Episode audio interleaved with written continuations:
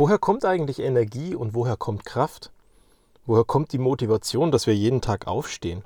Sind es die Dinge, die wir neu machen oder die Dinge, die wir zum ersten Mal machen? Oder sind es eigentlich Dinge, die uns umtreiben? Ein großes Ganzes. Manchmal habe ich da so wirklich gar keine Antwort drauf. Es gibt die Tage, da kommst du gut aus dem Bett und dann gibt es die Tage, da kommst du einfach scheiße aus dem Bett. Oder gar nicht. Willst einfach liegen bleiben, weil irgendwie der Akku in der Nacht doch noch nicht voll geworden ist. Hm. Was es dann wohl ist? Wir hatten das ja schon mal. Wir hatten uns schon mal darüber unterhalten, dass Essen es ja nicht sein kann. Schlaf kann es auch nicht sein. Bewegung ist eine ganz gute Geschichte. Und so gibt es viele Beiträge auch im Internet, wo es heißt, wenn du schlechte Laune hast, dann sollst du Sport treiben, weil Sport uns die Akkus auflädt, beziehungsweise uns die Wolken im Kopf vertreiben lässt. Dann geht es irgendwie einem besser und dann startet man besser. Naja, nur wenn du jetzt keine großartige Motivation hast, dann wird es schwierig, aus dem Bett zu kommen, um Sport zu machen, dass du dann gute Laune hast. Wann ist denn deine Zeit, dass du Sport machen kannst? Oder dass du sagst, jetzt passt es mir in den Tagesablauf rein? Meine Zeit für diesen Podcast hier ist immer irgendwie zwischen sieben und halb neun. Bis um halb neun ist er meistens online. Oder was heißt meistens? Eigentlich immer. Egal wie viel schief geht. Um halb neun ist das Ding online. Jetzt gestern habe ich mir einfach mal Zeit genommen, so mehr oder weniger direkt nach dem Aufstehen. War auch spannend für mich, mal ins Studio zu gehen und eine Studioaufnahme zu machen. Wahrscheinlich hast du das auch an der Tonqualität gemerkt. Ein anderes Mikrofon, ein anderes Umfeld, absolute Stille. Schon spannend gewesen, was sich da dann getan hat. Heute, irgendwie, ist es nicht so gelaufen, wie ich es mir vorgestellt habe. Einige Sachen sind schiefgegangen, irgendwie war der Tagesablauf durcheinander und ich habe ganze achtmal mein Messer heute gereinigt, bevor ich dann am Ende fertig war, mit der Pausenbrotzeit zu machen weil ich es irgendwie nicht cool finde, wenn meine Tochter einen Apfel mit in die Schule nimmt und da dann am Ende Marmelade oder Butter dran klebt. Genauso, wenn die andere Tochter dann ein Käsebrot will, finde ich es auch nicht cool, wenn die Marmelade am Käsebrot hat. Oder wenn das Marmeladenbrot Käse dran hat. Klar, es gibt einige Leute, die mögen das. Nur irgendwie sage ich mir, wenn die eine das eine will und die andere das andere, naja, dann würde ich schon ganz gerne trennen. Mit dem liebevollen Ergebnis, dass ich gefühlt alles hundertmal gemacht habe. Und dann gibt es diesen Morgenablauf, wenn du deine Sachen nacheinander machst, wenn du vielleicht zuerst duscht, danach dich rasierst, wenn du dich rasieren musst. Schönen Gruß an die lieben Frauen. Wenn ihr euch rasieren müsst, dann wichtig die Reihenfolge einhalten. Und ansonsten, naja, also irgendwie ist es dann doch so, du hast deine innere Routine und deinen Ablauf. Und wenn du das Ganze verkackst, dann ist es halt einfach irgendwie vergessen worden. Da gibt es dann diese Tage, da rennt man nachträglich nochmal hoch, muss Zähne putzen, weil man es irgendwie vergessen hat, weil die Reihenfolge nicht gepasst hat. Oder ich beim Brote schmieren, hab halt dann irgendwas vergessen und wasch nochmal das Messer ab. Weil ich vergessen habe, den Apfel zu schneiden heute. Ich dachte, ich bin fertig.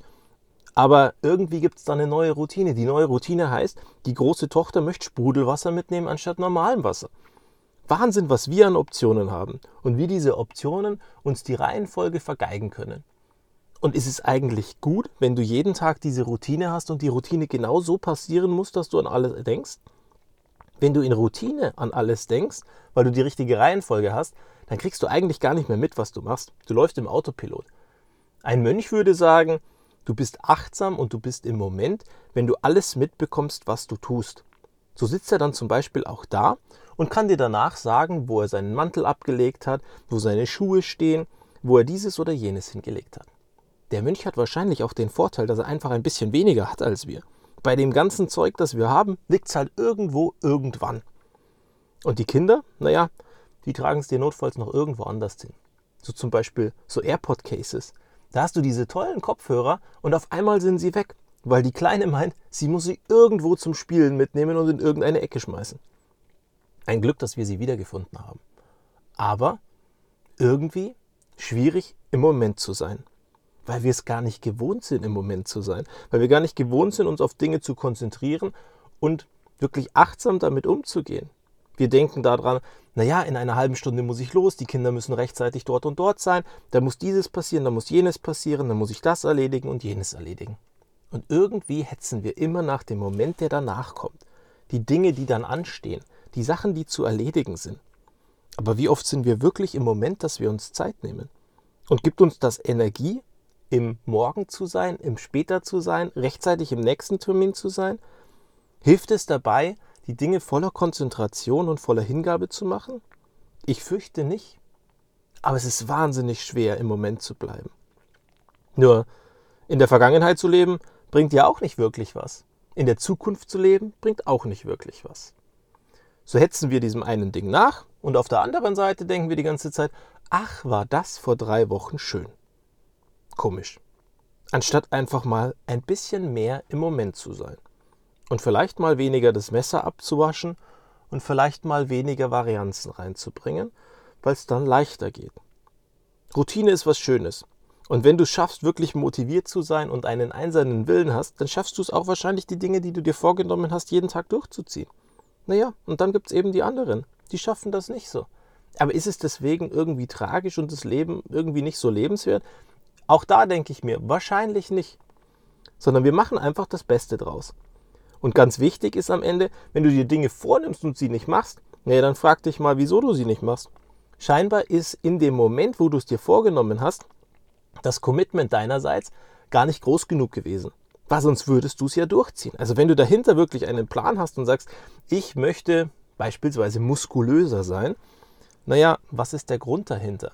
Dass du schön auf Fotos aussiehst? Wahnsinn, was für ein Aufwand, um schöner auf Fotos auszusehen. Das ist doch deutlich leichter zu lernen, wie man gescheit postet oder wie man gute Fotos macht, anstatt sich Muskeln anzutrainieren. Oder einfach mal einen Pulli drüber werfen, damit man nicht sieht, ob du muskulös bist oder nicht. Überhaupt total witzig. Dieser neue Trend, dass die Leute alle viel zu große Klamotten tragen, aber parallel trainieren wie die Ochsen. Für was trainiere ich denn, wenn es keiner sieht? Kennt ihr das übrigens? Gerald Butler, damals, als er den 300 gemacht hat, den Film mit den Spartanern, trainiert hat wie ein Verrückter. Wisst ihr, was da passiert ist? Blöderweise haben die im Studio gedreht. Und er war total stinkig, dass er nicht zeigen konnte, dass er so muskulös ist. Mit dem liebevollen Ergebnis, dass er in jeder Drehpause zu Starbucks gerannt ist, und zwar oberkörperfrei, um der ganzen Drehbelegschaft Kaffee zu kaufen, aus dem einfachen Grund, weil er sich zeigen wollte und gelobt werden würde dafür, was er, was er da erreicht hat. Seine Frau hat er in der Zeit auch nicht gesehen. Also die hatte auch nicht wirklich was davon, dass er so muskulös war. Also trainierte wie ein Ochse und am Ende hat keiner was davon ich kann absolut nachvollziehen, dass er zum Starbucks gerannt ist und gesagt hat, naja, dann zeige ich wenigstens, was ich habe, solange ich mal was habe. Macht ja schon auch Sinn. Trotzdem müssen wir ja alle nicht nackt rumlaufen. Aber trotzdem müssen wir uns am Ende die Frage stellen, warum schaffen das manche Leute, dass sie genau das durchziehen, was sie sich vorgenommen haben und andere nicht? Und wenn du mich fragst, dann ist es dieses Commitment in diesem Moment, wo du dir dieses Ding als Ziel setzt. Dieses Gefühl, was du dahinter hast, es muss so viel größer sein als einfach nur ein plumpes, ich möchte muskulös sein, weil dahinter ist ein Grund. Und wenn du dem Grund auf, der, auf die Suche gehst, auf die Schliche gehst und auf die Schliche kommst, dann wirst du auf einmal viel mehr Motivation finden und viel mehr Antrieb finden, dass du es durchziehst. Dass du sagst, ich habe mir das vorgenommen.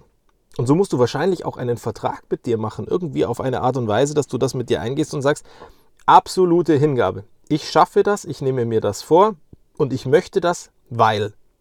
Und wenn du das weißt und wenn du den Grund weißt, wer soll dich dann noch aufhalten? Weil der Einzige, der dich dann aufhält, bist du, der einen Vertrag mit dir bricht. Hm, dann schauen wir doch mal, warum wir an einigen Tagen keinen Antrieb und keine Motivation finden.